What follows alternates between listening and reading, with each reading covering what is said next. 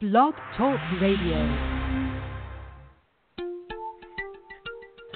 Welcome to Chicago's Legal Latte, a series of podcasts brought to you by Lavelle Law Limited. Throughout this series, the attorneys from Lavelle Law will share their answers to questions about a variety of topics for individuals and small businesses.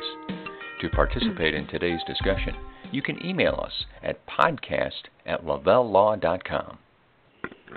So, as a means of full disclosure, um, one of the reasons I didn't do well in my business law classes in college and, and had to forego any thoughts of perhaps becoming an attorney was that uh, even things that seemed simple enough to start always found a way to get more complicated as I went further into study. And as much as I shouldn't admit it, this is Jim Mitchell, comfortably on this side of the microphone for another edition of Chicago's Legal Latte. And uh, I'll tie that together. You know, on many occasions over the past few years, we've discussed various aspects of estate planning, and in most cases, uh, I think I've been able to comprehend it pretty clearly and understand uh, the sense that uh, having a good estate plan makes. Today, however, as uh, happened to me in those college courses, we're going to add a level of complexity that sort of turns everything around. And as good news comes, we will have someone here to help me sort through it. We're going to talk about estate planning as it relates to those people who are entering a second marriage. Um, so to guide me through the conversation, who someone who you know did successful work in in getting through law school and did things I couldn't, um, but has become one of my favorite contributors here, Attorney Heather Walser of Lavelle Law. Um, Heather, you're going to have to help me through this one today. I'm looking forward to the conversation, and, and certainly thanks for being here today. Of course, thank you as always for having me, and uh, I, I, for one, can say I'm I'm happy to have made it through law school and wouldn't want to redo it. So, not an easy thing. well, these were the kind of things that that I always thought I got, and then someone said, "Okay, now that you understand it, you got to look at it from this way." And and you know the merits of having an estate plan have, have been made clear in, in our past discussions, and uh, I think we've always done a good job of clarifying the process. So now we add a bit of a twist. Um, at a high level, um, people entering a second marriage, you know, they get there one of two ways: a divorce or the de- death of a spouse. We'll talk about each scenario today, but I assume, as I said, at a high level, now this sort of generates a different view on estate planning as people enter this phase of their lives.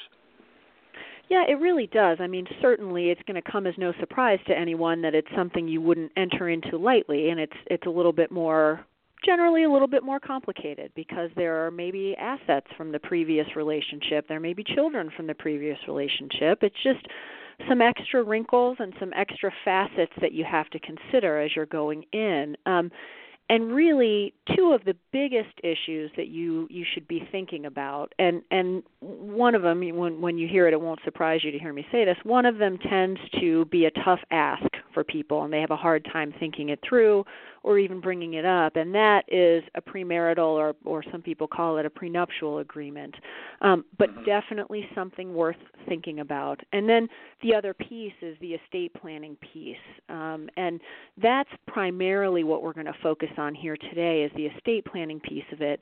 And uh, to kind of clarify, the prenup, which is kind of what people call it, the premarital agreement or the prenup, and the estate plan really do two different things. The premarital agreement is intended to divide up the assets in anticipation of a potential divorce, whereas the estate plan is dividing up and passing on assets after death.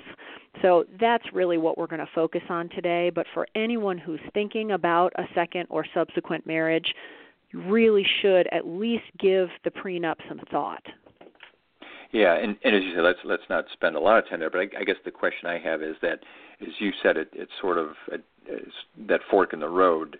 That premarital agreement is important in the second marriage, I assume because people are entering that second marriage with far more assets than they had when they entered the first marriage, where it may not have really been an issue.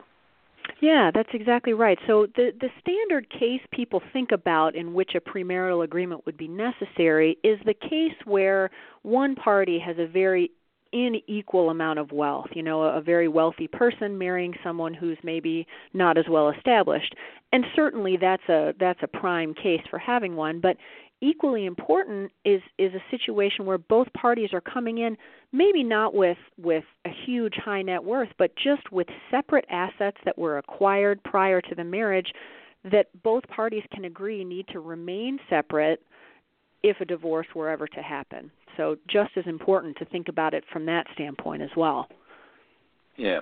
So let's let's talk about estate planning. Um, you know, I'm guessing the scenarios vary a little bit whether the first marriage ended in divorce or the death of a spouse, and perhaps even further by the presence of, of children.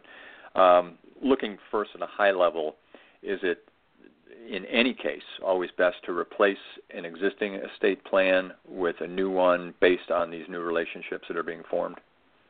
It really is. It's incredibly important and and the important thing to keep in mind as you're doing it is that nothing that you do in that field in that area is set in stone. So, you know, early on in a subsequent or second marriage, you may have goals or objectives that are not the same as they will be if you once you've been in that second marriage for, you know, 20 years 15 years, whatever it is.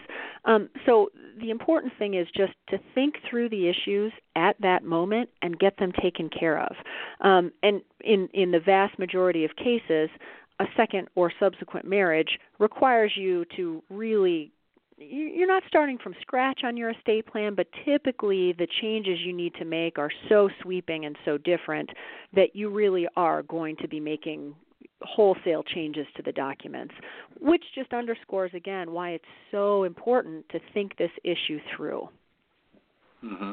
And and as you begin that process, entering a second marriage, um, I mentioned children. If, if children are involved, does their age factor into how an estate plan might be devised for a second marriage, whether they're still young or they're close to being grown? Yeah, it really does. Um, when when you have young children who would still be in need of a guardian, that typically requires a different sort of thought process than if you have children that are self-supporting adults. Um, one of the biggest pieces that you have to think through is that, particularly in a situation where the first marriage ended in divorce, um, you've got to make sure that your the provisions in your will that provide for a guardian typically have to name the ex spouse as the primary guardian if something were to happen you know to to you. You couldn't really name your new spouse as the guardian. So that's an important piece to think about. Um but another another um issue that kind of comes up that ties in the same way with what I was saying that things will change over the course of a marriage whether it's a second marriage or a first marriage if a second marriage occurs maybe due to the death of a previous spouse and the children are young, it may be that that second spouse becomes a parent almost a, another parent to the child or or may even adopt the child or the children. That's going to be a very different estate planning scenario than a case where like i said both parties come into a marriage maybe with adult children and that's really going to change the division of the assets. If both parties are coming in with adult children from previous marriages, the most likely scenario is that both parties to the second marriage are going to say, "Well, when I die, my money that I brought in from my first, you know, from my previous life should go to my children, not you know the second spouse's children so it's a sticky situation and there's no one size fits all solution. It's really case specific, and it may even change over time. We're um, we're talking with attorney Heather Walser on the podcast today. Heather is a, a partner at Lavelle Law. Um, is very well versed in, in matters of estate planning, as we've learned over the years. She, she drops in from time to time to discuss topics like the one in front of us today, uh, and also writes some very informative articles on, on key topics. You'll find those at lavellelaw.com. Uh, that website great resource for a for a number of legal topics and uh, uh, a great place for you to visit perhaps right after this podcast. Um, we're discussing some parameters for creating a new estate plan for a, a second marriage, and um, let me just rephrase what I think I heard there a little bit, just to make sure. In terms of entering a second marriage where one or both parties have children, you plan through an estate plan for your potential death. So do you need to say, okay, the assets I had before and perhaps those that we acquire jointly determine whether they then pass to the surviving spouse or pass directly to the children, which would be an option under under an estate plan. Is that how you kind of look at it? Yeah, that's exactly right. And um you know, again, it may change when you're when you're both coming into the marriage and a, a lot of a lot of my clients in a second or subsequent marriage, they almost keep their assets separate and manage their own expenses and and it just tends to work better for them at least early in the relationship. And in those cases, a lot of times people sort of feel that at death those assets should go to their children from their previous relationship. Um, now, as as the marriage progresses, or maybe as the parties, like you said, acquire joint assets together, those we would want to treat differently, and they would likely want to treat differently. Similarly, they may even want to provide for the new spouse um, and and have some plan in place that will allow the surviving spouse, the second surviving spouse, to you know have access to the money the important thing um, that that is very important to think through, particularly in that scenario where a client says, "Okay, well, I would really like to take care of my second spouse after he or she die, or after I die, before he or she dies." Um, the the important thing we want to make sure of is that in that scenario where um, someone dies and says, "Okay, I'm going to take care of my second spouse," we want to make absolutely certain, though, that on the death of that second spouse that the assets that he or she was using to live or to you know maintain their lifestyle will then go to the first spouse's children from the previous marriage. I know it's a little convoluted, but mm-hmm. that's mm-hmm. something that's something we always really want to think through is because in the typical straightforward estate plan where it's a first marriage, all of the children are children of both the husband and wife, there aren't any other children.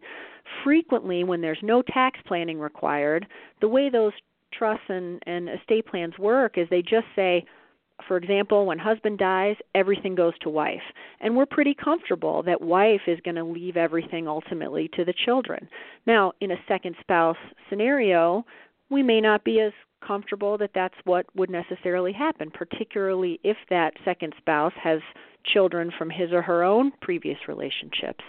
So it's really just a question of making sure we talk through all these possible unintended or unanticipated consequences and just solve them. You know, decide what mm-hmm. the answer is, how you want it to work, and then we just structure the documents to make sure that that happens.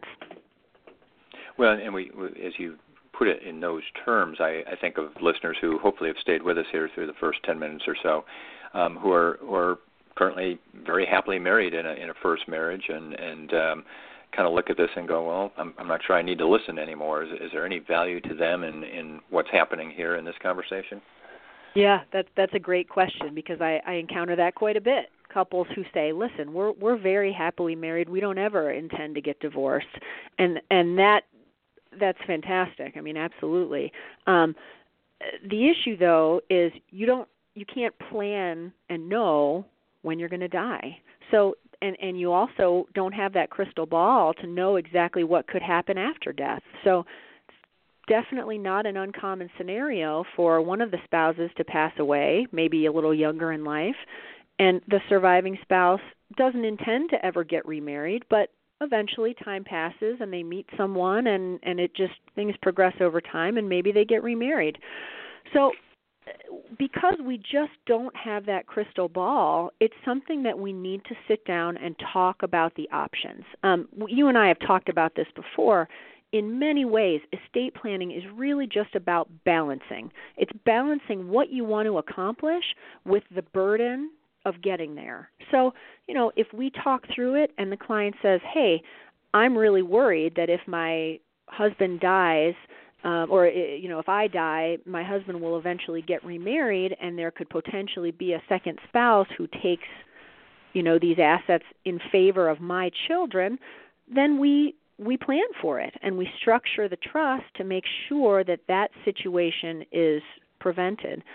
Uh, the flip side is i have clients who say i'm really not worried about that in which case we don't have to do the same kind of structured planning for those people. But the bottom line is regardless of you know the the status of your current marriage it's something death is not something that we can predict nor can we unfortunately have that crystal ball to see into what happens in the future so all we want to do is raise the issue think it through and say, how much planning do we need to do to prevent the possibility that your surviving spouse would remarry after your death and potentially disinherit the children? So, just an issue that most well, and oh, I'm, we kind of lost Heather there. So let me just wrap up. We're at the end of our episode here.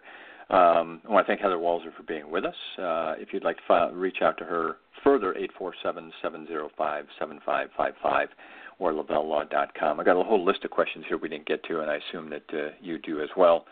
So uh, let's uh, try and schedule Heather for another conversation in the near future, and we thank you very much for listening to us today.